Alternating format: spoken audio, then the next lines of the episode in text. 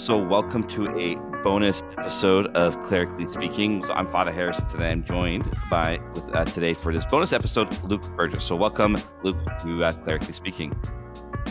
Uh, really good to be here, Father Harrison. Good to finally uh, be able to talk to you. We are supposed to get coffee together 14 months ago in Victoria, and then I, my, I had a dentist appointment I couldn't get out of, and it was just, yeah. You see, you have to understand, uh, as an Islander, to like drive planning your day with an hour and a half drive, it's like a road trip. Because yeah, yeah. to drive anywhere more than five, ten minutes is considered too far to go. Now, it wasn't that I was thinking that that day, but it's just like. I didn't know it was a dentist appointment. I thought it was the salvation of souls or something like that. You work as a pastor. Now that I know it's a dentist appointment. Man, well, I mean, I mean, I had to suffer the dentist appointment for the sake of my parishioners. That's one. And That's then, right. you know, you mouth these to work in order to preach.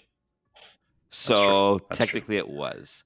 Yeah, I know. I was really like, I was like, I was like move, trying to move my schedule around to make it all work. I just, I, and I couldn't it's, get down. I couldn't.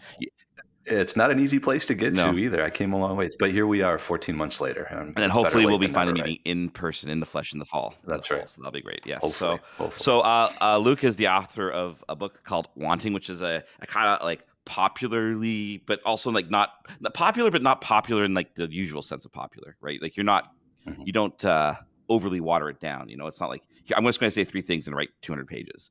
Uh, you're trying to popularize um, Girard's thought for day to day life, but to make it really understandable because he's not an easy guy. But uh, why don't you just tell the people about yourself first? Let's just go there. Sure. Um, I am from Michigan, Michigander, uh, from the west side of the state, and um, went to college in New York City and worked on Wall Street for a short period of time. And then I had a, a career as an entrepreneur, a very short lived career on Wall Street. I hated it. Uh, and then was in the startup world for most of my 20s and started a few companies. And then I had uh, a very serious coming back to my faith in my late 20s. Um, just had my world completely rocked in Las Vegas, Nevada, of all places. I moved to Vegas just expecting to play a lot of poker and and you know sell my latest company and um, it was just it was funny because I was literally in the desert and I I, I was actually I didn't know that I was going into the spiritual mm-hmm. desert for a while and uh, had a serious conversion experience in Vegas, mm-hmm. um, which led me after a few years to discern the priesthood and became a seminarian mm-hmm. for a while. Uh, studied for five years, wow. uh, ultimately left. Um, I'm now at Catholic University of America, where I help run the Center for Entrepreneurship. We call it the Center for Principled Entrepreneurship at Catholic University. Uh, I'm a professor in the business school. Um, I do a lot of writing. I wear a lot of different hats. Um, I've helped start a, a, program that teaches entrepreneurship in Catholic high schools around the country. We're in 28 Catholic high schools, and we fuse um, principles of what it means to be an entrepreneur with Catholic social teaching and creation theology and all kinds of things like that.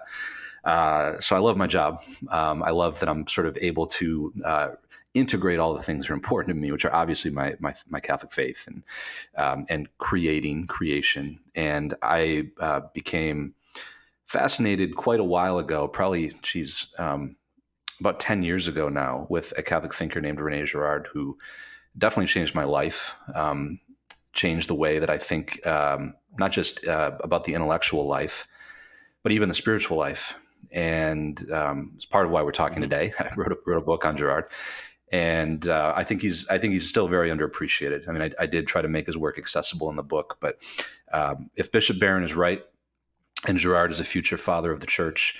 Um, you know, he died in 2015. It was not not very long ago, um, especially when we're talking about uh, doctors of the church. I think we're we're only at the tip of the iceberg in terms of understanding what he has to offer the church. Um, and I'm just trying to play my small hmm. part in making it a little bit more accessible. Very cool. Um, man, oh, so much there. What was your maybe let's just let's talk about like the personal faith stuff there too, because for a bit, because I think um, that's important for this is a, I think this is a lot of ex- people's experiences. What what is it that made you kind of did you kind of stop practicing your faith then for a while? Were you raised in the faith extensively? Like how what was that like for you? Like, was it this as like were you like that normal Catholic? Like, yeah, I went to Catholic school, or you know, I did my first communion confirmation stuff, and then I turned eighteen, I'm just out, or or what what happened there? raised Catholic, um, but sort of in in a relatively lukewarm way. You know, we usually went to church on Sundays. I went to Catholic school. Uh, I got kicked out of one for getting in a fight, and then I got went to the only other Catholic school in town, high school. Mm-hmm and I ref- I never got confirmed. I just somehow like missed that mm-hmm. boat, so I never got confirmed when I was in mm-hmm. high school. And I went away to college, and you know, out of guilt, I would make it to mass on Christmas and Easter right. during m- most of my time. In I went to NYU in New York yeah. City, uh, and then for years afterwards. And yeah, it, so I I always identified as a Catholic. Like if anybody, even while I was mm. really far away from the church and not going to mass, mm. if anybody spoke nev- negatively about the Catholic Church or Catholics, I, I, was like, "Hey, you can't talk like that." Like I'm, you know, I'm Catholic. So in some way, I was like super culturally Catholic yeah. or identified as Catholic. Well, but it wasn't until my late twenties that I had that hmm. experience, mm. and uh, through meeting some um, incredibly generous and frankly holy lay hmm. people in in Las hmm. Vegas. Uh, and then I uh, thought to myself, I should probably get confirmed. Hmm. and that was, and that was the that was the one of the first. Um, that was the, the, sacramental step that I took, yeah. and then the confirmation um, set me on fire even more than I already was. And before I knew it, I was going to daily mass and developing um, healthy ha- prayer prayer life and, and hmm. habits, and um, and learning to discern for the first time in my life, and um, just live uh, kind of the sacramental world view, where I began to see uh, my faith is not um, this thing that I do that's kind of added on to my work, but the world. Um, I just saw the entire world with new eyes, including the people that I met on a day to day basis. It was almost like everything was an opportunity for me to have an encounter. Mm-hmm. That's the only way that I can describe mm-hmm. the, the conversion experience is that I was encountering reality for the first time. Somebody just went to uh, the New York experience. Oh, you know encounter. that I was New there. York encounter. Sorry, New York encounter. That's yeah, a very yeah, yeah, yeah, yeah. It's a very Giussanian way to say it, right? But I, I, I felt like I was, I was able to adhere to reality. oh man, that's so funny. Um, you know, I, you don't have to talk about this obviously if you don't want, but I'm just kind of curious because, like, obviously, you know, this show is run by two priests. Um, and um, and we've had lay people on before, but I think you're probably our first guest. And we don't have a ton of guests, so like blessed are you. Um, uh, but you're one of. It's very rare that you get a guest who's kind of gone to seminary and then like realized, nah, this isn't it. Are you are you willing to talk about that a bit, like just like what that discernment was about? Because I think that's also important for people to hear. Like, like just because you're going to seminary doesn't mean you're going to be a priest, right? And and and uh, discernment. Um, and it doesn't mean that you're going to be holier because you're a priest or anything like this. Like, like, are you willing to talk about that a bit? We can cut. Oh yeah, yeah, yeah, yeah, yeah, yeah, yeah. Can you talk about that? Yeah, that'd be great because I think it's important for people to hear. Sure, um, and I, you, I, can go deeper into it if you have any any mm-hmm. follow ups. Um, uh, the in a way, um, I had to do a lot of um, discernment in my late twenties that um, I guess somebody that was may have may have been raised in a in a uh, Catholic family um, that prayed a lot together and that that sort of was taught these basic tools of discernment would have done much earlier in their life. Mm-hmm. So like the thought of the priesthood like was never even proposed to me right. ever in my whole in my whole life. Which is right? sad about if you went to Catholic school. Uh, yeah, Catholic school. Yeah, I mean, it was like I was. I know. Uh, yeah, I mean, I was totally just. Uh, my school was known for sports. Let me put it that way. Gotcha. You know, one of the best, one of the best football teams in the state and everything. Gotcha, gotcha. Unfortunately, that's what it was. That's what it was known for. Um, I, you know, I think that any young man who truly understands the priesthood is, I mean, is, should be incredibly attracted to it on a human mm-hmm. level. Um, and you know that happened to me and um, there were uh, i met an incredibly uh, holy priest uh, in vegas who had a profound impact on me.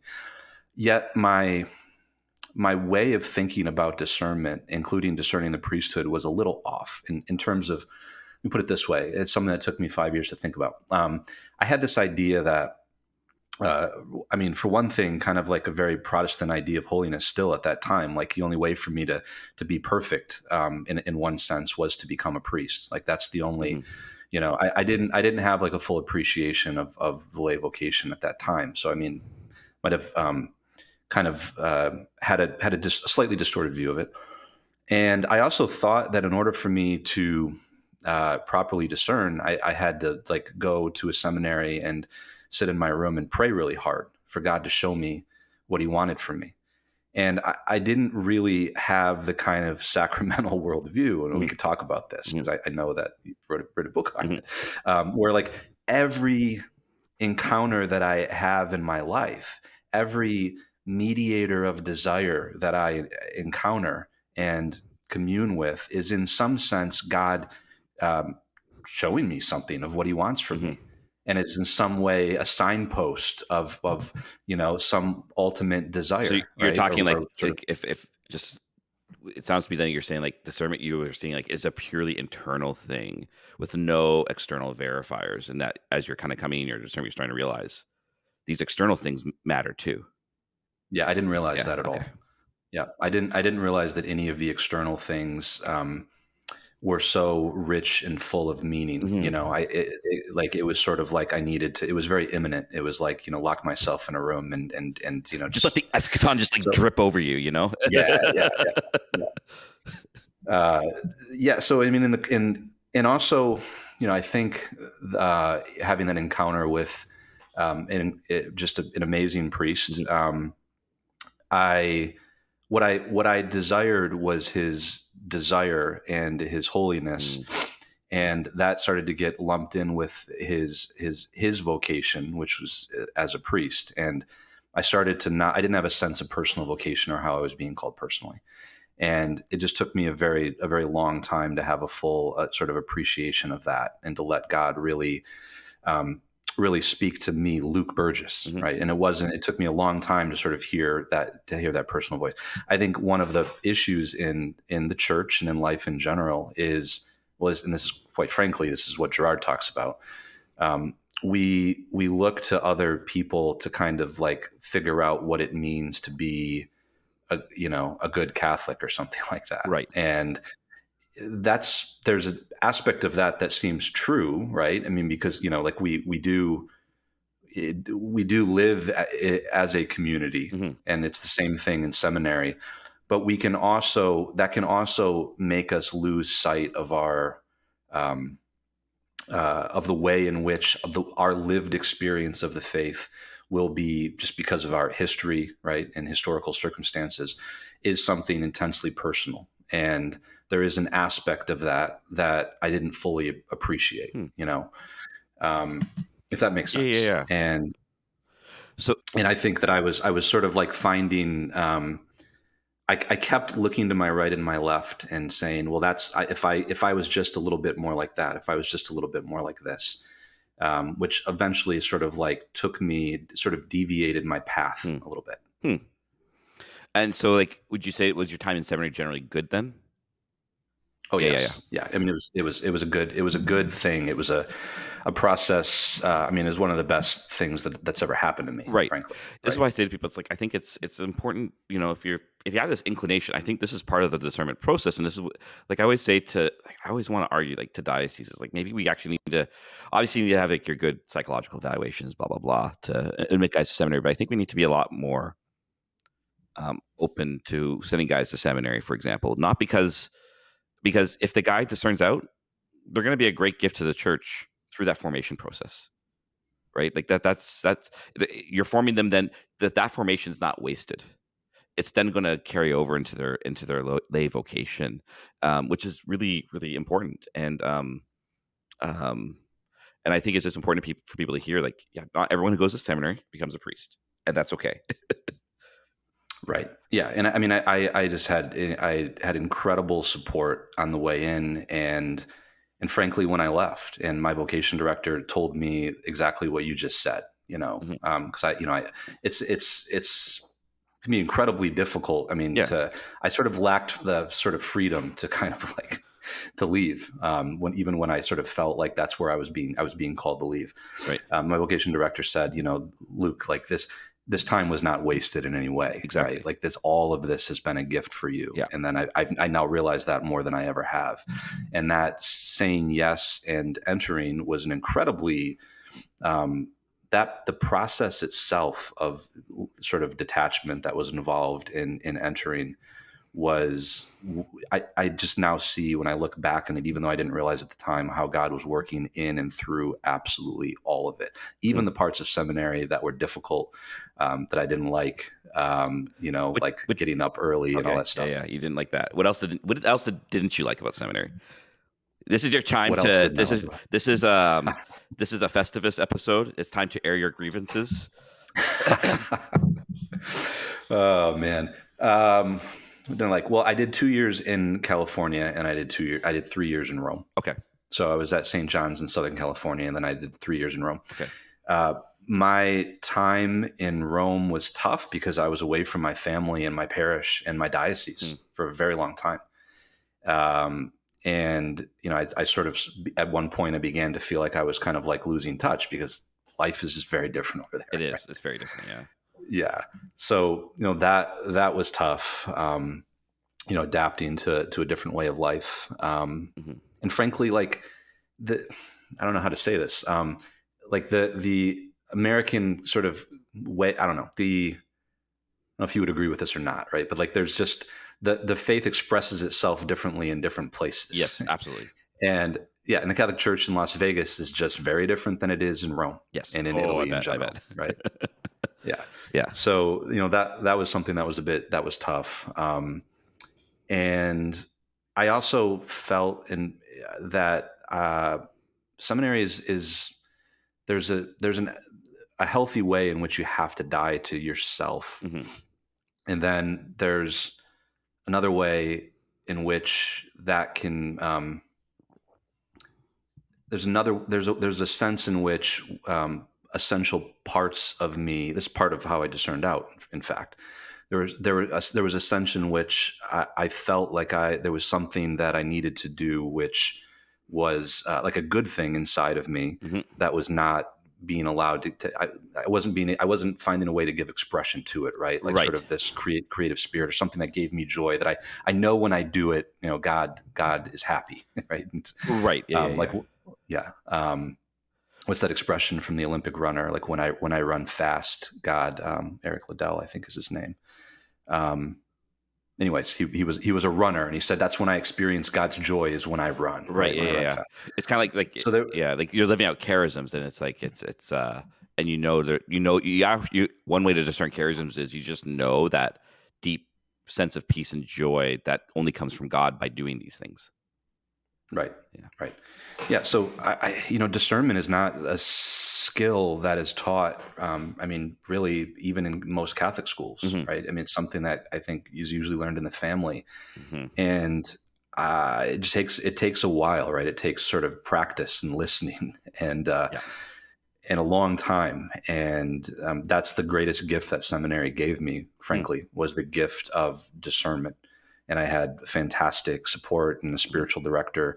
And the hardest thing about about not being in seminary, quite frankly, is is all of that support and the community Right. that I had there. It's like out in the world. I mean, I didn't, I, I didn't even realize what a gift it was to be able to live with 250 other men um, Mhm. that just love the Lord, and we supported each other. It was never easier for me to live the Sabbath than it was in seminary, you know, um, Mhm. and liturgical life and the rhythm, frankly, of Yeah, life. yeah, yeah, yeah. And that rhythm of life is something I have to be much more intentional about as a layperson. Right, because it- yeah, like I, it's something I've been pondering a lot lately as a pastor is there were times and ages where society, where where the church, like where this is where like I'd call it like good cultural Catholicism that it, it seeps in so deeply that even society is ordered around these calendars, and so it makes it, and that gives life. And it makes people want to go to the parish, to go to mass, to live out the liturgical seasons. Uh, modern world uh, is like antithetical to this in so many ways. It just it just like usurps this rhythm of life, and so you have to be. It's such a gift to have it when you, re- and it, it's it's almost like a it's unnerving when you lose it. Even like for myself, when I left seminary, uh, after or after you know I was done my formation, um, I I didn't realize until after I left how much I loved praying the breviary in community uh, with other guys. Uh, uh they just how like I've when I've been back to seminary a few times, uh, I'm just like, oh man, I miss this. I miss this. This is so nice, right? And and uh, and that's and that's um, I think in some ways too, that's something seminaries need to be more cognizant of because especially like yeah, you're going to a place like Rome, or my seminary was a regional seminary, so you're you're done. You're maybe with one or two other guys from your diocese, maybe, but then even when you're in from your diocese, you're all sent all over the place. So that community that you've had is just taken from you and you're then sent off even if you're with another priest you're sent off into something completely new and we need to be better at like transitioning into this because the world does not have the supports for this anymore right and it, it is a real gift and um, i think parishes could actually help foster this more like doing stuff like vespers once a month or something like that where praying the breviary together in community then it's like wait the liturgical calendar matters right and this stuff just starts to seep in and yeah yeah well, I have to say that I, I didn't even know what the Liturgy of the Hours was until shortly before I became a seminarian. And like for me, that's some kind of a serious ball drop of catechesis, right? Mm-hmm. Basic catechesis. I mean, you know, the Liturgy of the Hours is a gift to the whole church. Anybody yeah. can anybody can pray it, and um, it, it's it's one of the. I mean, it's just this rich gift of of, of continual prayer and uh, yeah, I mean, I it's funny because uh, on Ash Wednesday this year for Lent, the priest um, explained the breviary uh, during his homily on Ash Wednesday hmm. and said, you know, this this would be a great Lenten discipline, and he proposed it. Mm-hmm. And uh, I took it up again. Mm-hmm. I mean. I, I, haven't I haven't prayed the breviary um, in a while. Mm-hmm. Um, but it just reminded me of how important it, it is to me. Right. And my desire to do that. I mean, if not the whole thing, which I prayed in seminary, mm-hmm. um, you know, at the very least, like maybe morning and evening prayer, exactly. which is what I'm doing this Lent, right? And it's it's just a beautiful. It, it's helped my wife and I get into a rhythm, a rhythm of, of Lent and yeah. rhythm of the church. And so you guys pray that together uh, when we can. Yeah, yeah. That you see, then I I've, I know of other families or couples who do that. And I think that's again that's a beautiful thing where it's like I mean, even again, when you're paying it on your own, it's fine, but you can really uh, speed through it, you know. And uh, um, when you're praying with someone else, it forces you to slow down. And especially like uh, with our young adult group here, we always pray evening prayer after dinner before we get into our our our discussion part. And it's really beautiful. It takes longer, and you no one's complaining, and everyone's like eager to pray. And it's been really cool actually on my end because like a lot of my young adults now, they're starting to pray the breviary on their own because mm. they've had mm. such a joyful experience of it uh, so get, it's, it's, interesting. Like this is very Girard and Giussani, right? This joyful experience whereby mm-hmm. like something's been mediated to me. I've had this encounter that I want. It gives me life, and I I want that. And so right. I'm going to start living this on my own now, right? And it just kind of seeps in because I agree. It's interesting because like, I think the liturgy of hours is one of those things that, in many ways, it's actually a lot more popular than it's ever been in the church, but it's still quite hidden. Um, but I think that's been one of the great fruits of the council of its liturgical reform has been this whole the breviaries for everyone if they want. Right. Is it? I didn't realize. I wouldn't have thought that it's more popular than it's ever been. I guess one of the reasons could be like apps, right? Like the Magnificat app, yeah. um, or like Hallow or iBreviary or something like that. So it makes it more accessible.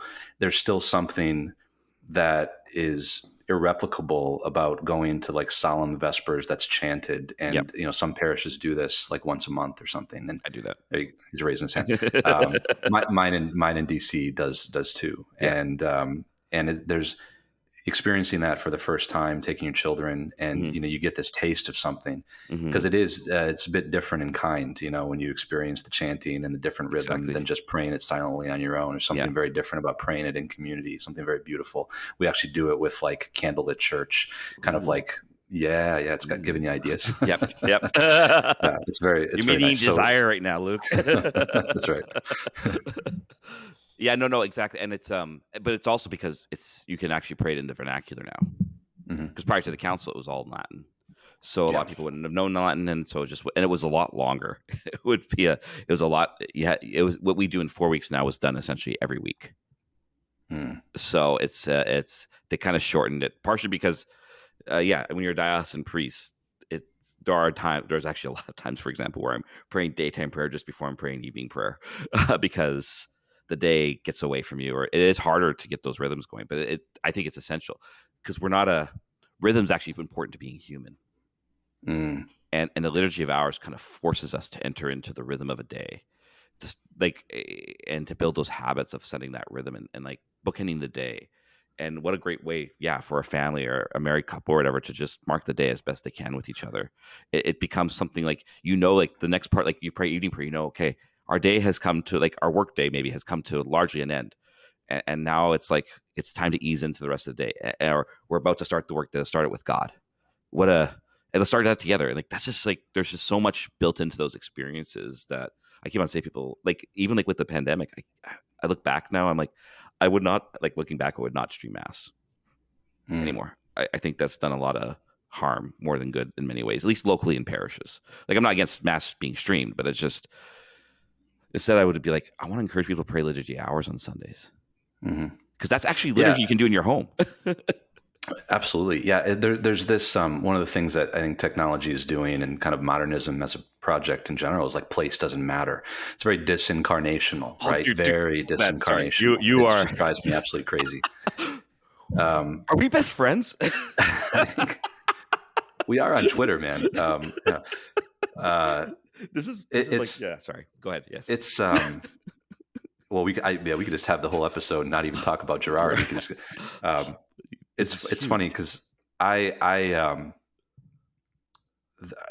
yeah I mean I, I, we we we watched for there was a couple of months there where we there was no no parishes in our in where we were in West Michigan that really had mass. Um, I think one one experimented with like having people sort of like at least come in the parking lot or something and go out to distribute communion, which seemed to be kind of a, a compromise. Um, but I, just going back to the liturgy of the hours yeah. thing real quick. I don't yeah. want to because I'm I'm reading this amazing book right now about on silence by Cardinal Sarah. I don't know yeah. if you've if you've heard of this book, right? It's like against the tyranny of noise. I think. Um, yeah. Forget the title, but he he just tells a story about going to the Grande Chartreuse with the Carthusian monks and um, experiencing their um, their the liturgy of the hours is prayed in the middle of the night. I forget the name of it right? It's, it's, um, they, they um, wake up at two thirty in the morning or something. Yeah, it's not.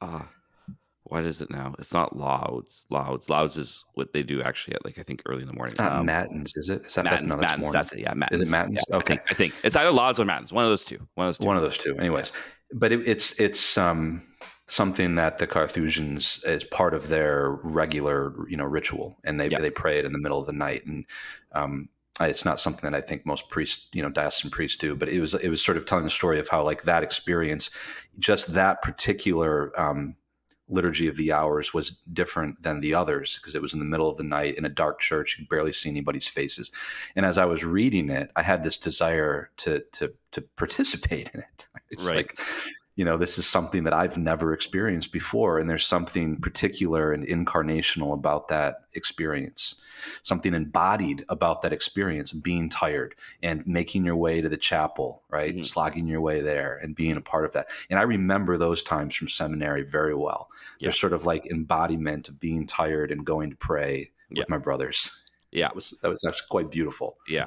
Yeah. That's, um, there's a, there's a, it, it's um yeah because essentially they're praying the office of readings in the middle of the night that's what it, that was the traditional time the idea is being mm-hmm. that prayer should touch all times of the day it's it's mm-hmm. god redeeming time right this is the whole point mm-hmm. of praying the mm-hmm. liturgy hours is and this is why the monks exist is to redeem time in this way um and by ordering life around this uh you're you're showing that you're ordered towards that time is ordered towards eternity it's just like there's all these deep deep things with it um and in the like I, was thinking of doing it this year. I just ran out of time to plan it. Is uh, usually between Good Friday and Holy Saturday, you do the Tenebrae service, which is essentially this, but with a couple extra things, like you're knocking on the door because Jesus is entering into the gates of hell and and, and ready to redeem us, etc. Um, but you're supposed to do it like one or two a.m. That's the traditional time with just candlelit only, um, no accoutrements of of musical instruments or anything, um, because it is also because it's really about the light entering into the darkness, right? That the darkness does not overcome ever. There's mm-hmm. a, we, we never we never have liturgy that's ever purely dark. Like it's the the mm-hmm. light is always shining, and it's really meant to show that God really does overcome the darkness of sin and death. And he does it in all manners, in all ways, at all times, and it's really, really beautiful.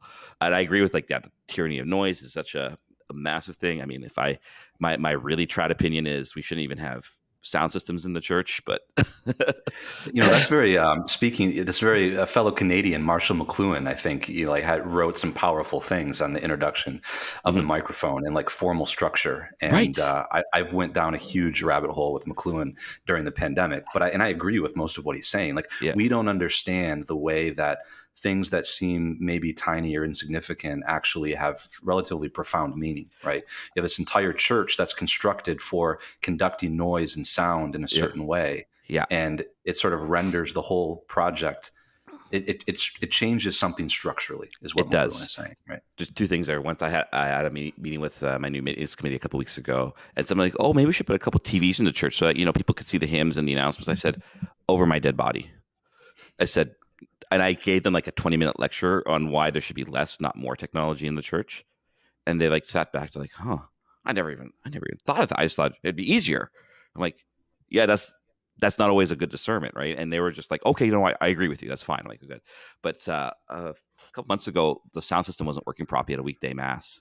And I used the, and the scriptures just fit perfectly. And I just used it as a whole thing to say, notice how I a have to project louder, which means I mm. actually have to slow down in my speech because mm. I said pay attention to your own experience of hearing right now, which we're not very good at anymore. Again, like so, this gets to the silence thing. I said you actually have to work to listen now, and when you have to work to listen, you're more apt to internalize the words you're hearing. So the, even with the scriptures being proclaimed there, they have to be projected louder by this person. You actually have to work the muscles of your ears, if you will, to actually let these words seep into you to actually be heard. And that's actually a good thing. You're gonna you're gonna walk away from this experience having re- remembered it a lot more, essentially. And I had a lot of people say, "You know what? You were right. Mm. I never, I didn't experience that before. I've kind of thought about maybe one Sunday just not using the sound system, just just for the heck of yeah. it, you know." Um, but yeah, and then that's the place. Yeah, yeah. yeah. I mean, it, that makes me think. I apologize if you can hear that. I'm in Washington D.C. and I have military helicopters flying over me every once in a while. Um, it's all good. Yeah, I mean, it, it just it makes everything is so easy and passive, like passive receptivity to content, content, yes. content, content. And when I'm hearing you say that, um, you know, it just it reminds me of like the way a good wine is made, right? You want the, the roots to have to work a little bit more, right? Actually, um, and it's it's like every if everything's passive and easy, there's some there's something lost there. I mean, it's almost like it washes over me, and I don't fully appreciate the sacrament of the word or that, that I'm that I'm receiving and then sort of and, and, and entering into and participating in that.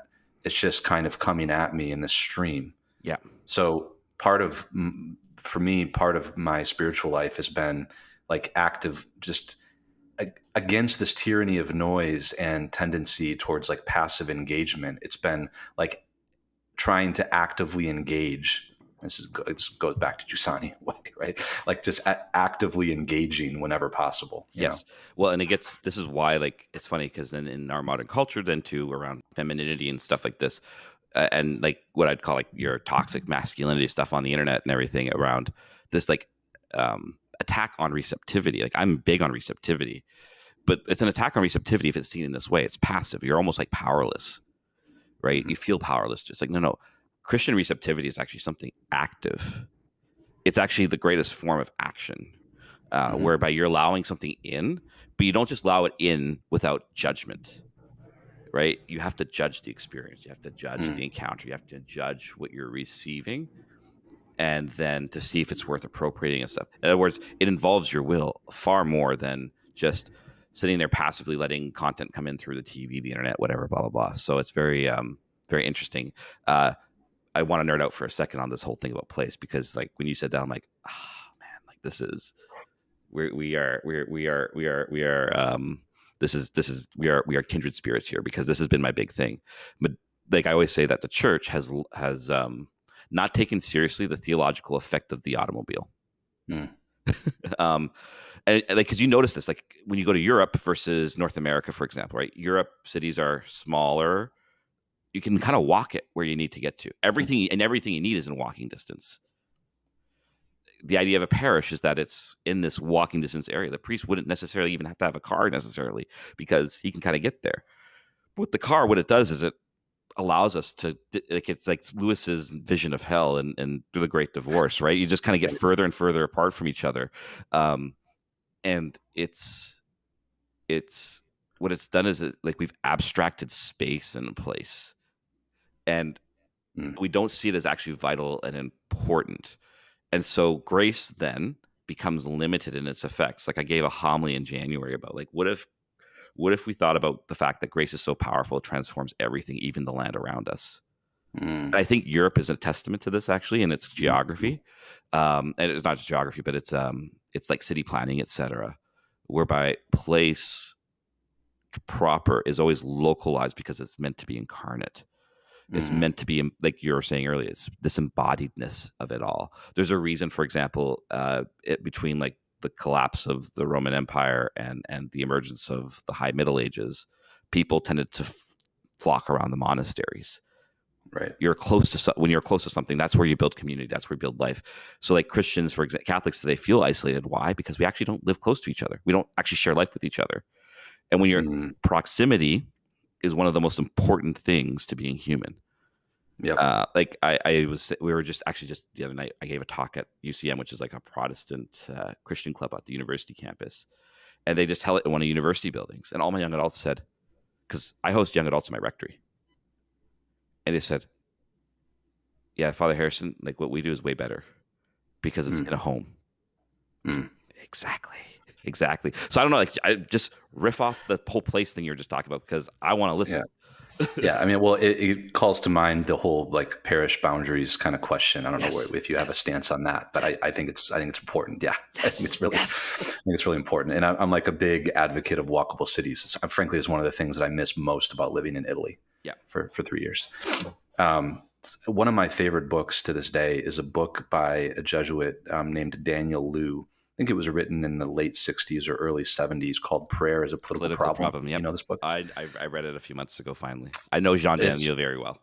Yeah, yeah. I mean, it's it's really an amazing book to read today, right? He's, he just talks about simple things like the structure of a city and, um, you know, the bell tower of a church, you know, being the tallest building in the city um, these are all sacramental kind of signs, or at least like imbues the city and reminds people of what's most important. And the, the bells of the Angelus ringing um, in a city small enough where everybody can hear them. I mean, imagine just that simple example right there. Mm-hmm. I've been in cities in Europe where you hear the Angelus bells mm-hmm. ringing. I mean, the tourists have no idea what in the heck it means. Most yeah. most of them, right? But I mean, there's something I, I there's something really important about that to me um, to the point where you know I, I really crave living in a city like that at some point in my life. I really do. I'm trying to form my parish around this idea essentially. Like I already have mm-hmm. parishioners starting to look around buying land around where the parish building is. Wow. And how, how big is the how big is the the parish or the city? It's uh, it's 110,000 people, which is okay. It's the second largest city for Vancouver Island. Uh, okay. It's the problem is weird. It's it's very long and narrow. Mm-hmm. Um, mm-hmm. So I have like the bottom half of the city plus another township called Cedar, which is south. So it's pretty large territorially, I'd say. Um, but like my idea is to say like no, we should be buying like all as many houses as we can around the parish building area. But also good investment because where we are, that area is going to be uh, worth a lot more in 10 years than it is now.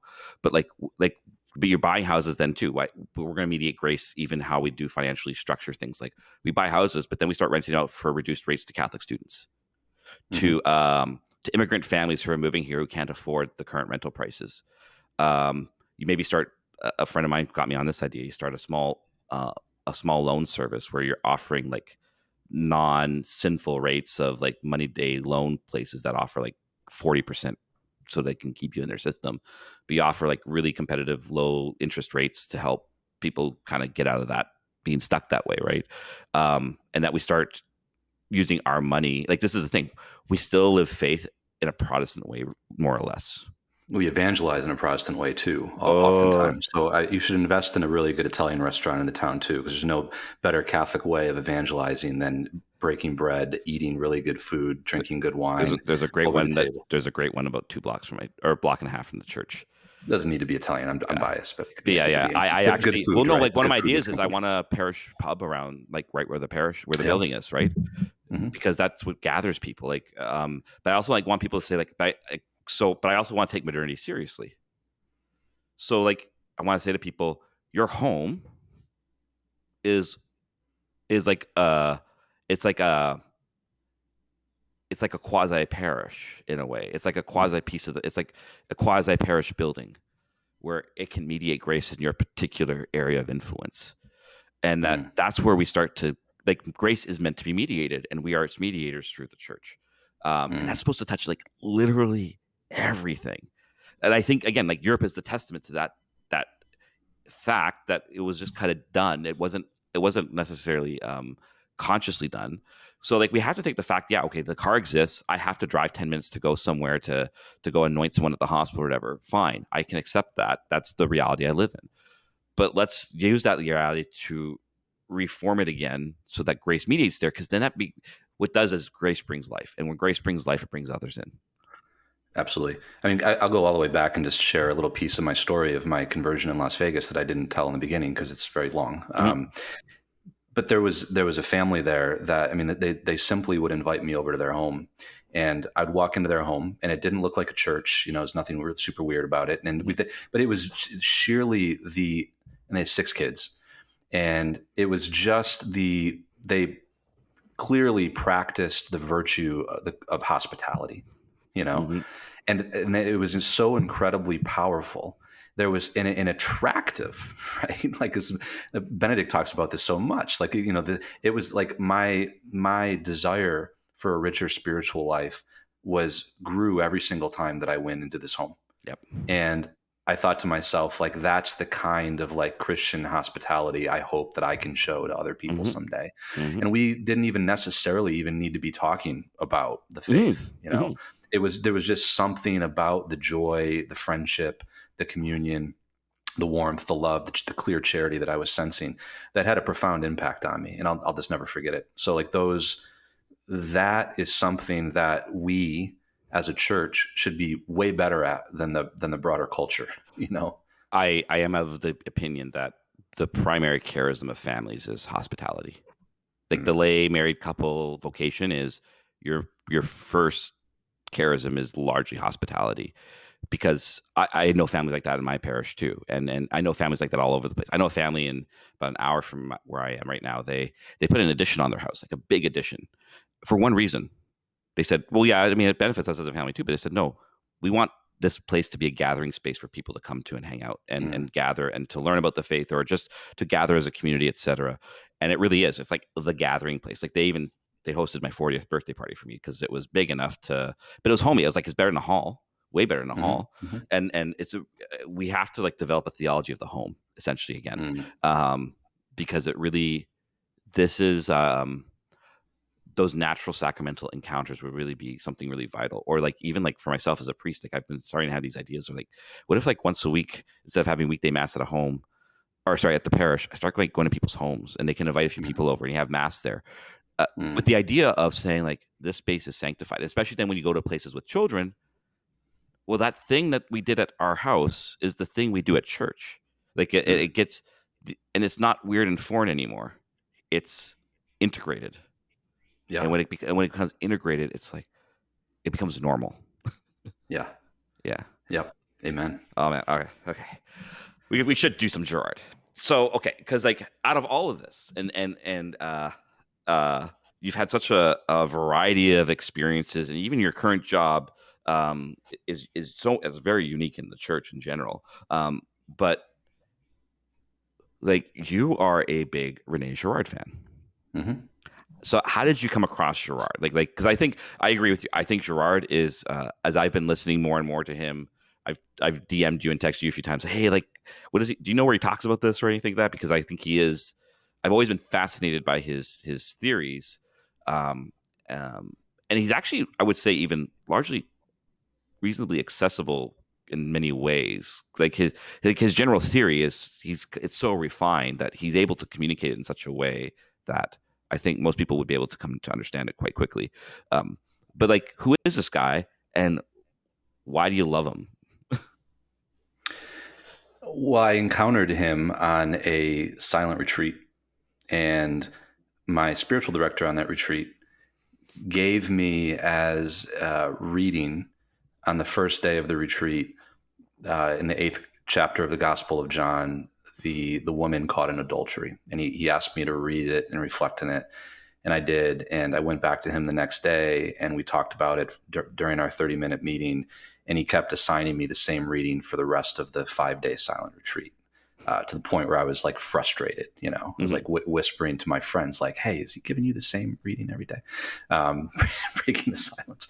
And um, I mean, it, it turns out that he was familiar with Rene Girard, and he thought it was important for me to understand some of what was going on in the story, namely, kind of the the mimetic mechanism, right, that was happening there, the scapegoat mechanism. We could talk a little bit more about that, but he he sent me back, you know, down the mountain basically every single day. I'm getting all frustrated.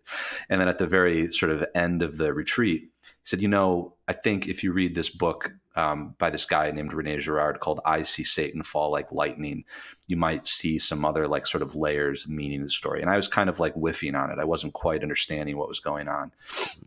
And I did and subsequently got read everything I could get my hands on from Girard and just realized that he, you can approach his work from so many different angles, right? If you're interested in literature, his first book is on literature. If you're interested, like he's got a whole book dedicated to Shakespeare and what's mm-hmm. actually going on in Shakespeare. Mm-hmm. He's got a highly theological work, I See Satan Fall Like Lightning. He's got works that diagnose modernity, like um, Battling to the End. Um, it's a very apocalyptic book. I realized how important Girard was. One, because I, I, thought that he was diagnosing modernism in the most powerful way that I'd ever seen, um, for sure. And I, I, saw him as having a lot to say about really about spiritual theology and the spiritual life and that mm. is something i don't think he gets enough credit for like he Girard is often talked about in this highly intellectual way but I think he had profound insights into the nature of the spiritual life, the mm-hmm. nature mm-hmm. of desire, which mm-hmm. uh, I, I, see as kind of the heart of spiritual life, right? Desire. Um, yeah. Ultimately, you know, the teleology of desire being, you know, it's very Girard is very Augustinian, right? Our mm-hmm. hearts are restless unless they rest in you. And Girard's fundamental topic was human desire, the nature of desire, how it can become disordered, mm-hmm. what's properly ordered desire, and I, I, he just helped answer a lot of a lot of questions for me. I can explain what I mean by any of those things, but I just right, want yeah, to yeah. give that introduction for now. Yeah, no, um, I yeah, I encountered him in seminary myself a bit, and I read like I was like, oh, this is really interesting stuff. This is interesting, and then as is want you know as want to happen, you're like, okay, that's fine. And um, myself, even like in the last year, I've been really finding myself uh, really like he's on my to read everything possible once I'm done my thesis. Like I want to, I actually am going to read some of him for my thesis because um, he's going to actually really help me with my apocalyptic element to my thesis. Mm. But um, mm. um, I'll tell you about my theory uh, afterwards. But because uh, I don't want to, I, I, can't have it get out too much yet. Otherwise, uh, I don't want someone stealing my idea for my thesis. Um, but mm-hmm. uh, um, I've always been fascinated by him because, like, because like also from what I understand, and maybe this might be a nice, nice little bridge to the whole question of his theory is he was a lapsed Catholic, right? Before, eh, earlier he, on, he was earlier on until um, so. To give a little context on his life, uh, Girard was born in 1923 and then came to the U.S. right after World War II. And then uh, from 1945 until 1959, he was basically a lapsed Catholic. I mean, not only was he a lapsed Catholic, he was kind of um, a French intellectual who was relatively hostile to the idea of Catholicism in general. Right. right. You know, um, and it was in 1959 when he, while he was writing his first book, that he was having a profound conversion experience on a train to Bryn Mawr College. Hmm. And um, so from 1959 on, he was a devoted Catholic, and then he spent the last couple of decades of his life at Stanford. Right. Yeah, I, I, that's I. The interviews I've been listening to, he he kind of skirts around his conversion a bit. Not, and I think even for myself, it's it's it's something I've grown into more myself, which is no, this is a deeply intimate personal gift, and one wants to be sparing, not because you don't want to devalue the gift by oversharing it and stuff like that. So I've been mm-hmm. fascinated. That's interesting that it was on a train ride. I didn't know that. For he, example, yeah. he um, he was inducted into the into the French Academy, and it's one of the few times that he talked about uh, the experience that he had on the train, Oh, and he speaks about it in somewhat mystical terms. Like he used the language "everything came to me at once," like almost uh, like a locution or something like that. I, I mean, it's uh, who knows what what actually happened, but is it, he basically said my the whole rest of my life was working out this single dense insight that I received on the train. So it strikes me as some kind of a revelation, right? Like Right. he, he received something and then realized that his vocation was to spend the rest of his life trying to figure out what what what it is that he'd received. Is the way that it kind of seems. and it then makes sense then to why he gives a lot of thought to questions around like apocalypse and stuff because revelation is they're they're they're they're uh they're bedfellows those two terms right revelation and apocalypse so Mhm, mhm. um okay so what does what does he say let's let's let's just let's let's just kind of um give a, a very you know 30,000 foot worldview uh, a vision of of his his general argument and idea Mhm. Well, I'm going to um, I'll, I'll- let me introduce this using a word that you and I have um, exchanged a lot of messages about because I know it's important to you. Uh, I think that mediation is at the heart of what Girard Yep. is talking about, right? Mhm. And against this idea of modernism, that it is we who um, we who give meaning to everything um, we who determine ideas, we who even determine our own desires, Mhm. is what he diagnosed as problematic. This idea that is it is we who determine everything. And Girard saw that the the structure of human life, and certainly the structure of, of the church, is one of profound mediation. Um, like I, I would say that you know we we have direct access to reality, but we don't have direct access to the fullness of reality or the fullness of truth. right And that and that we, we rely on mediators in, in order to to to to re- we have to receive these things. And Girard's focus was on the mediation of desire. You know that that our that desire itself is mediated, and he gave a name to this mimetic desire. A mimetic being um, a, a word for imitation.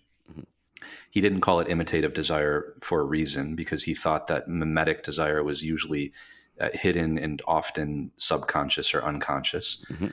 But he saw our propensity for imitation as as the fundamental structure of of our desire. So in a way, all desire is is mediated in positive ways and negative ways, right? And Girard did an analysis going all the way back to the earliest pages of Scripture, you know, pointing out that you know Eve in the garden, you know, didn't necessarily have the idea to eat the forbidden fruit until it was suggested to her, right? So Mhm. by by by a mediator. So there we as we go through life, you know, we various ideas and desires are mediated to us. Some are good, some are not so good. Some are leading us to God, and some are not. Right. Mhm. Um, the best Satan can do, right, is to sort of like propose things or suggest things, and to be a mediator, which we can reject. Right. And Girard sort of in, began to see this how mimesis and mimetic desire played out throughout Scripture, and how in its negative form it leads to conflict and to rivalry and and to violence.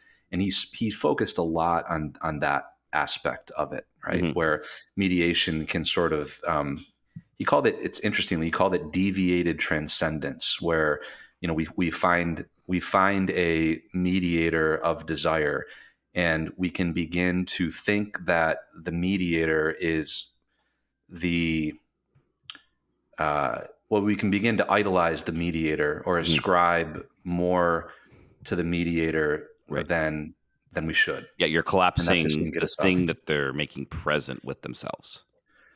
Yes. Yeah. Yes. Yeah. This is very interesting too. This is very Bl- Maurice Blondel. Uh, Mm. Maurice Blondel makes some similar arguments in L'Action around idolatry and, and mediation um, from a more meta- metaphysical level. But yeah, Yeah. Well, you know, Girard does say that um, ultimately uh, all desire is metaphysical desire, meaning it's a desire for being or for the fullness of being. Mhm. Hmm. And he he as I interpret him, that can go in one of two ways. Metaphysical desire can lead um, this desire for being if God is not part of that search for desire or is not you're not participating in that can lead to Dostoevsky's Underground Man, mm-hmm. um, which is a book that Girard talks a lot about. But it seems like the Christian life is uh, is finding the fulfillment of that desire for being in, in communion with God. Mm-hmm. So think metaphysical, like desire being ultimately all desire is a des- desire for being, Girard said. And if we take that in Augustinian terms, that seems to me to be like at the heart of the spiritual life, at, at the heart of the spiritual journey. And we find right. rest in that communion with God. Yeah. So I, I, can understand now why you're saying how you see him as really important for like spiritual theology, then, right? Mm-hmm. Because mm-hmm. um, in the end, then, kind of getting back to your earlier experiences around discernment, um, we can't grow in the spiritual life locked in a room alone. We need others. Like I actually, even in Mysterion, I think I remember writing a part about like how the members of the church mediate Christ's presence to us. Like that's the whole goal. That's their whole point. And so they help us actually grow in the spiritual life. Like that's that that is their job. That is that is what the church's job is. You and me as baptized Christians, everyone who's listening is Christ baptized. Like through our actions and examples, make Christ present, make him desirable, and thus help make others want to desire him. Um, I was, you know, I have to be pretty broad because it was something from from spirit from doing spiritual direction for someone. But they just said to me like an, an encounter with someone who was a very devoted Catholic uh, in their death. They said it was just the most real thing I ever encountered in my life. Mm. Right, that the person because that's the thing. I think mediation works well when the person, like, at least in that personal sense, like that human sense, it it works itself best when the person humbly sets themselves aside to the reality and let the reality do its thing. Um, when you're humbly submissive to reality doing what it needs to do through you, right? That this this is mm. this is the mm. whole this is the the the Christocentric thing. And I think so like with me with that then it's like mimesis for him, and this is part of his argument for the truth of Christianity, right? Is that Christ both reveals the scapegoat mechanism and undermines it at the same time. Like right. form and content, method and idea are are simultaneous in the Christ event. Right. So so um, yeah, it's very von Balthasarian, I guess. Like, yes. You know, Christ is the is the form of revelation and the content of yes. revelation. Right? Yes. Yeah. Yeah. So I don't think Girard ever talked about von Balthasar, but yeah, in in that event, Girard would say, in the event of um, Christ's passion, death, and resurrection, um, was the sort of the the the the scapegoat mechanism. In other words, the way that the the violence that we do as humans, not willed by God, was sort of revealed um, in in the in its fullness on the cross, mm-hmm. and in Christ subverted it uh, at the same time, right? And that's why Girard's book is called "I See Satan Fall Like Lightning," right? you know, Satan sort of using this um, old mechanism of scapegoating violence was completely subverted and, and, and turned on him. So, yeah, Girard is. Um, Revelation plays a huge role in Girard to the point that he said, "I'm actually not saying anything new. I'm just, um, I'm just sort of taking insights straight out of the Gospels and sort of um, trying to give a, a slightly different uh, perspective on them. Yeah, right? he has a whole thing about originality. So, yeah, and yeah, and and you know, he uh, history was also important to Girard, mm-hmm. right? He saw meaning in history and the way that history revealed things about. I think I'm talking about your thesis right now a little bit, so yep. I yep. too much. Yeah, yeah, yeah. No, no. Uh, yeah. No, this is why, like, I'm like, this is why I'm interested because I'm like, and I know we were talking about this. Like, I'm like, man, no, like Ratzinger and Girard, I think have a lot of crossover, and I think mm-hmm. partially in part for Ratzinger, it's because he's actually quite formed by the French school of thought in general, um, mm-hmm. um, which I think is very fascinating. So uh, that's I'm like, man, there there are connections here that people need to to break open and break out with because um, it's really important. Like, yeah, history actually has an importance to being, which is important for Catholics who tend to just see truth as this abstract, this abstract thing, right? Um, no, it, like again, context, form, um, shape, place, time. These things help we you need that mediation to make the absolute known um, and history is a vital part of that. Um, just as a quick example and I, I don't know just as a quick aside, i don't know what your time's I, like. I'm good to go. Okay, yeah, okay, I, I can go on yeah okay good. Um, um, i think one way to just help people understand this because like you know it's it's really cool. It's it's it's it's an amazing idea. And i think the example that he uses a lot and it's one that i thought of too when i was starting to read him is just look at two kids two boys Mhm. two three year old boys.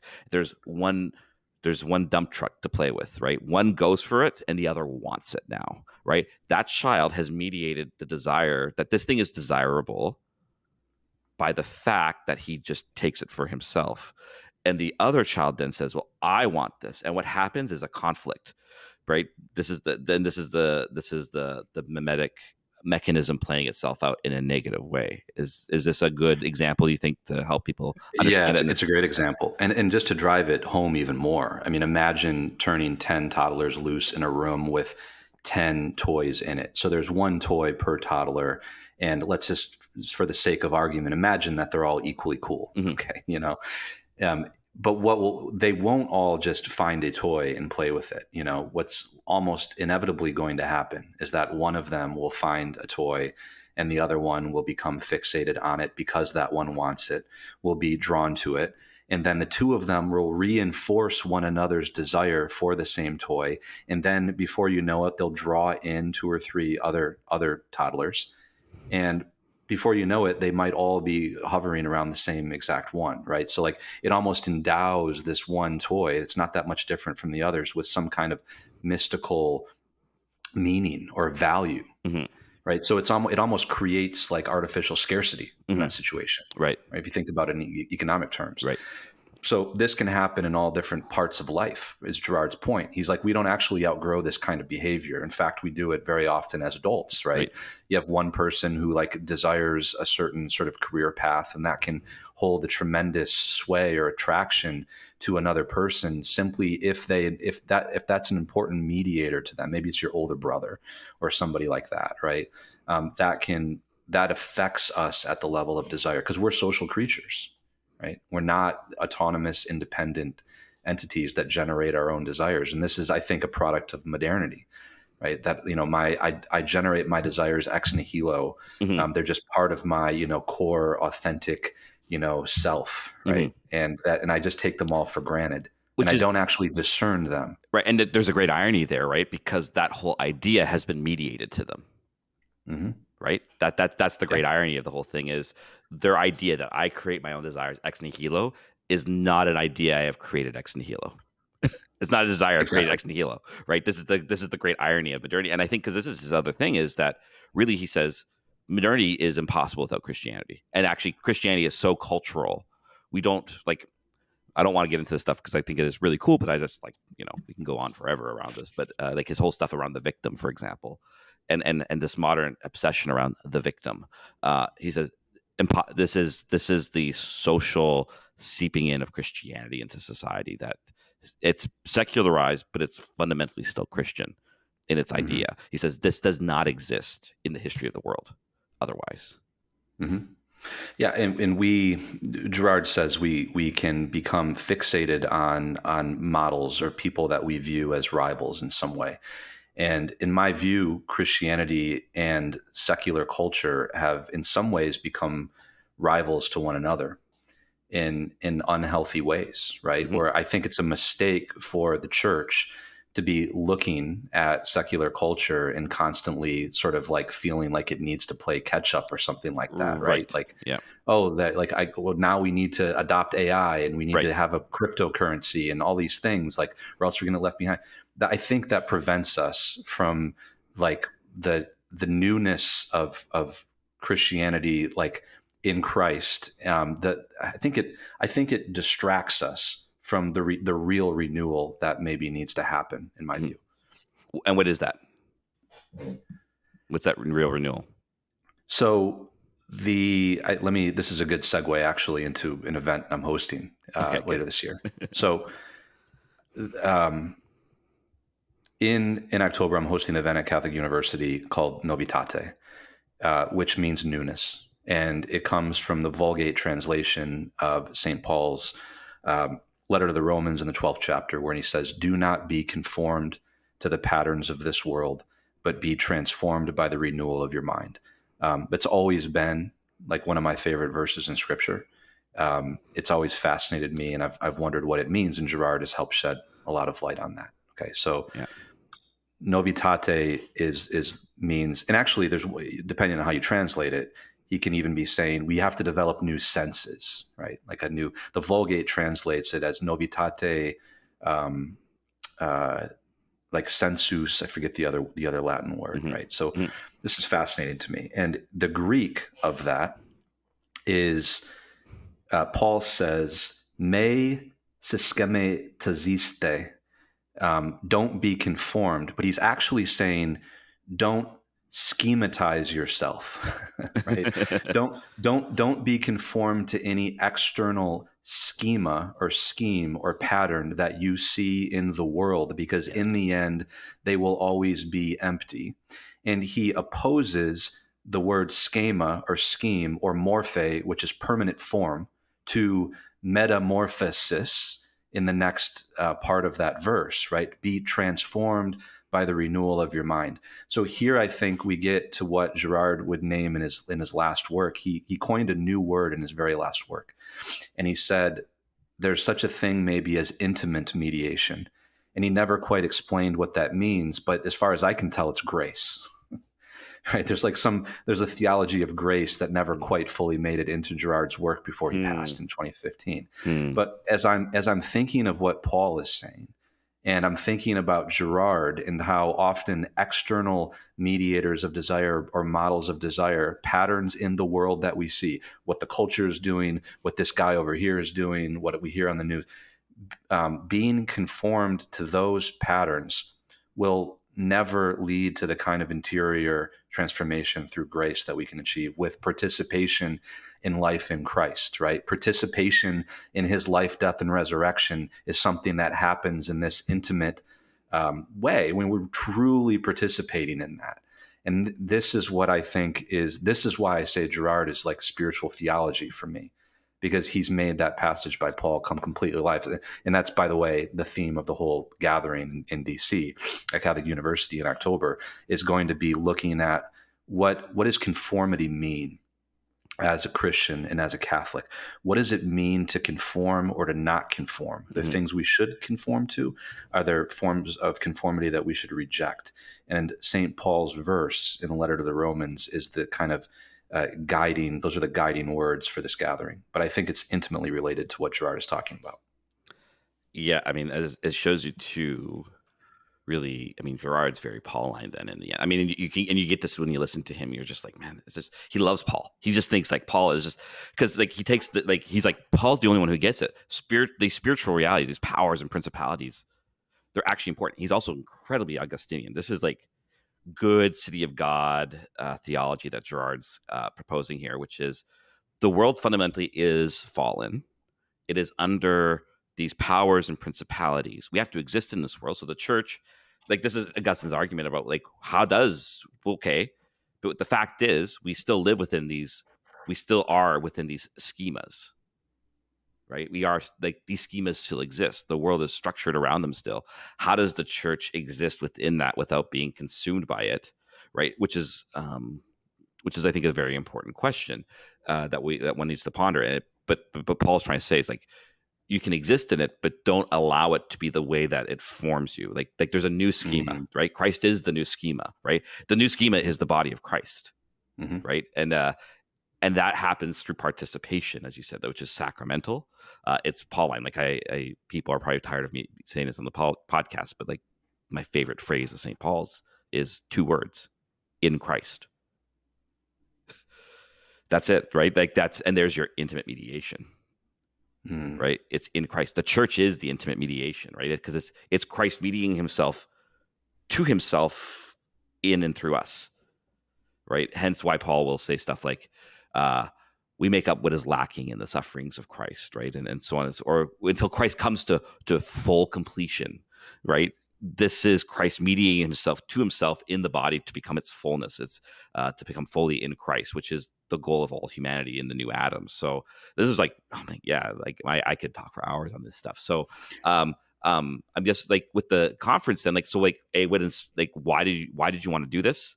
And, and what is, so you're hoping then to, to kind of explore this theme of, of how do we, how does, how does this intimate mediation of grace look? Um, why should people go to this? Mediate desire to them, you know, mediate the mediate desire to them. Yeah, well, I, like I said, girard is, I think, a seminal thinker who's we're only beginning to understand um, his his thought. Mm-hmm. I think I truly believe that hundred years from now he'll be seen as a, a truly great um, thinker, maybe even doctor of the church, along with Benedict, by the way. Um, and but Girard was not a theologian; he was a philosopher and social theorist.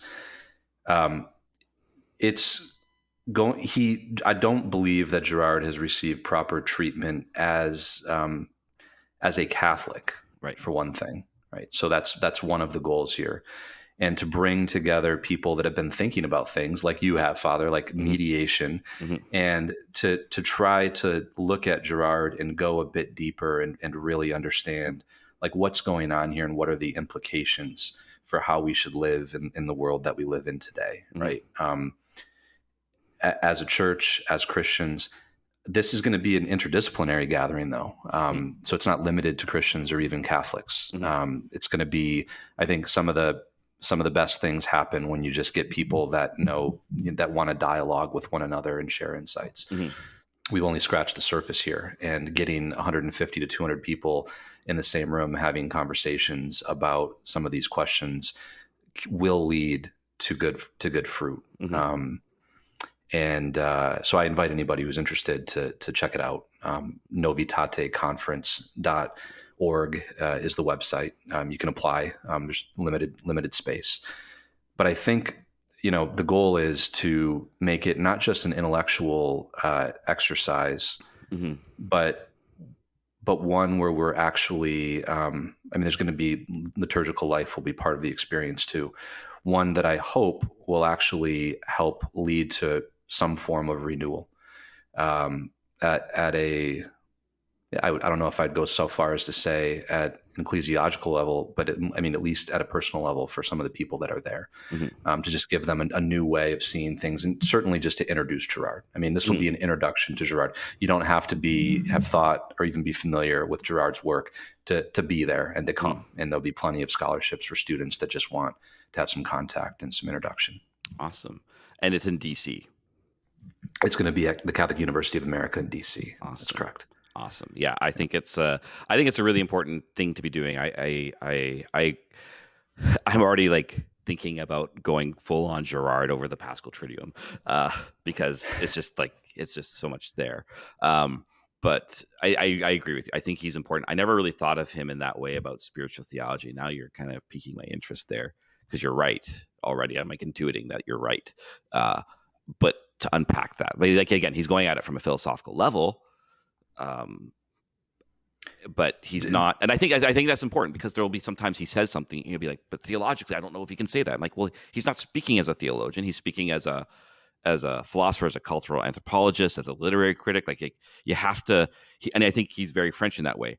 Let the disciplines that you're working in to stay within the confines of them and i'm happy to speak outside those things but i'm not going to like let those methods bleed into each other unnecessarily to then confuse it because i think that's actually one of his great gifts. He's a subtle evangelizer in that way uh, by right. en- by entering into into a, a, very worldly academic form to say no like there's actually tr- there is truth here. Let's talk about it and in fact, he was um, he had a rough time in academia because he w- he became a Catholic, you know, right. and uh, but he subtly evangelized, and he was not a theologian. Um, he was fortunate to have a pen pal and good relationship with a priest, Raymund Schwager, who was a theologian who helped Girard see some of the theological implications of what he was saying. And Girard had no idea. And he had, there was a tremendous evolution between the early Girard and the later Girard, in, for instance, in how he understood um, the crucifixion mm. and as as an event that revealed the scapegoat mechanism and sort of atonement theology and all kinds of facets. Girard didn't understand that. This is why this is exactly why it's important to bring Girard's thought into contact um, with theology. Yes, uh, and outside of his discipline. And and just to give you one more example of, mm. of why this is related to spiritual theology, there's some there's something deeply related to like Ignatian discernment in René Girard. Mm-hmm. So I come into contact with some mediator in the world. You know, we live in a fallen world, and this person has affected me or mediated some desire to me. It's this is a as I understand it, this is fundamental to sort of discernment and the Ignatian style of discernment is sitting there with my desires and asking basic questions like, where did this come from? Is this from God or not? Mm-hmm. Right? basic fundamental questions, right? Because yeah. I mean, ultimately, I want what God wants for me, right? To conform my will, um, not what I want. And um, there should be a conformity of wills, right? In, mm-hmm. in some sense. I, I want to understand God's will in my life and like how are people mediating um, things to me, right? And what, how do I, how do I make sense of this person that I came into contact with and the way that, so all of these questions are things to bring to prayer. Um, and there's a process of discernment that we we need to go through in order to understand why we desire the things that we desire, where they're ultimately leading. Um, so, luckily, I think there's there's going to be at least a couple of people there that will speak to that um, mm-hmm. better than I can, um, and, cool. and, and, just begin to understand. I um, as you're talking there, I'm like, oh, well, now you can take a, give a Girardian view of why Donatism's wrong as a heresy, right? Like why Donatism's a heresy, right? Because Donatism, for those who don't, don't know or remember, is the heresy that you can do certain moral evils or acts that are contrary to the life of faith, that like denial of of Christ or the Church, um, that would actually essentially like kill off grace permanently. Like like mm. so you'd stop being ordained, or you're, you're you you can't validly confect the Eucharist. And Augustine deeply against this. And so what Girard's saying is like, and so it gets to your discernment thing. It also gets to Girard, right? Which is like, yes, even us, we have fallen schema in us that we've ordered our life around. And these fallen schema, that the discernment is saying what's fallen and what's not. And and in the church it says sin does not have its absolute hold. It can't. So there's the objective element of the church that Christ does his work regardless of the virtue of the the person through whom he's doing the work so that you can know that what's being mediated to you is is Christ himself regardless of the quality of the person who's doing it and mm. and and so there's a there is an interesting like Girardian take to that I think that would be very fascinating to unpack so you're like I'm like right. yeah you're getting like I'm like oh man I got to I got to be careful I got to be careful right now but it's like there's just there's so much there that I think you're right because I think fundamentally theologically the, the question of mediation is just totally ignored in theology and i don't know how that's the case. And yeah, i think you're, make, you're, making me think about the mediation of grace and the sacrament of confession. If there was a, a priest who was for instance in a in a uh, state of mortal sin or something mm-hmm. like that right? Like the mediation of that grace happens exactly. right? Yep. And, yeah so exactly yeah, right? that, so that helps you with your discernment to say i know god has worked. Um he's still mediating his he's still mediating himself to me and he's still and that desire is being mediated to me of what god wants which is himself um regardless of the of the medium. Mm. um god is not overcome by the absolute we're not we're not um, we're not absolutely we're not totally depraved people. We can't be right? The the schemas of this because otherwise if if sin can overcome grace this way god's lost right? God has lost. Um, quickly then too, like so, yeah. First, folks, like I would encourage you if you can to go to that conference. Uh, it looks like I'm hoping I'll be there myself. I, I really I'm looking forward to this. I think it's going to be a great conference. Um, um, but the other thing I want just quickly then, because now it's like you know we got to sell, we got to move product uh, too. uh, but just like just maybe briefly talk about your books. Like it's it's uh, it's um, I think it's a really it's a really cool book. It's, it's it's something that's needed. Just why why did you write this, and what what is it that you're hoping to get across to people through this book, Wanting? So I wrote Wanting because I was immersed in Girard's work for about a decade, and I'd even went to a couple of the international conferences that happen every year um, about his work. So international scholars get together once a year, and I realized very quickly that there uh, his the core of his message wasn't being communicated to in a way that um, the general public could easily grasp using lived experience from everyday life. So, the subtitle of the book is The Power of Mimetic Desire in Everyday Life. so, I'm using examples of relationship dynamics and high school and college and ju- things that I hope most people can can relate to, right? Mm. Things that we see in the news, the stock market, and, and mm. how this works. So, not a ton of theology in the book, mm. but anybody who um, at least knows who the author is and can read between the lines a little bit mm-hmm. will see that it's actually full of, of ideas that if you just take it to its logical conclusion, right, you'll this, everything we're talking about in this podcast. So um, I, I, I, wrote it to be an introduction. So if you're if you're not somebody who studied philosophy or theology, I think the book um, you I, I, hope you find it engaging at least, mm-hmm. Um, and um, and and that's why I wrote it really. To I mean I, I felt like I needed to first of all, writing helps me think and work out um, ideas, mm-hmm. as as you know, Father, having in the middle of writing a, a thesis, mm-hmm. um, and it certainly did. Um, and just trying to make this as relatable as I possibly could to lived experience on a daily basis, because that to me is the heart of the spiritual life. Like just um, seeing that every everything that I do in the course of a day has you know meaning and and is an opportunity right for me to have an encounter mm-hmm. so I, that's that's where i felt like mimetic desire could get a little too intellectualized and, and mm-hmm. lose that that contact and then lastly i would say um, if you apply and are able to make it to the conference um, there's uh, through a generous benefactor we, we have um, funds available for scholarships um, if you there's a $250 fee to attend but we can give scholarships to, to quite a few people and even pay for travel uh, for some others if, if that's needed i mean the, the, goal here is really to get a diverse group of, of people together that are mm-hmm. interested in, mm-hmm. in these in these big ideas mm-hmm. and see what happens Cool. Awesome. Um, so then where can people find you online and stuff like that?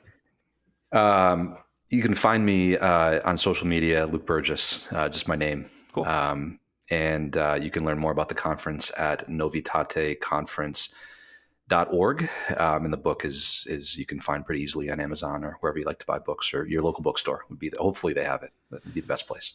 We're gonna have to have some more conversations in the future about Girard stuff, I think, because uh, yeah, you got my brain. Uh, this is good. It's uh, well, it's it's 9:30 a.m., so I'm still in the process of waking up myself over here. But uh, uh, you've woken me up, which I appreciate. So um, thanks, Luke, for coming on. This has been very fast. I didn't actually expect it to go the way it went at the beginning, but I think it was good. I think it's uh, it's nice for people to hear how one's living their life in the world as a Catholic, and I think we need to say because like I always say that one of the secret weapons of the Second Vatican Council is the universal call to holiness, and how much that's still ignored.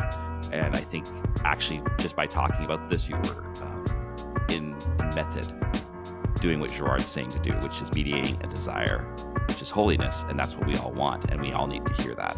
And so I really appreciate you coming on, sharing your story, sharing about Girard, sharing about the conference. People, please go check out the conference. Check out his book. It's fantastic. And uh, we look forward to seeing you soon on our next episode of Clerical Speaking. So God bless you all, and we'll see you soon. Thanks so much, Father. Thanks.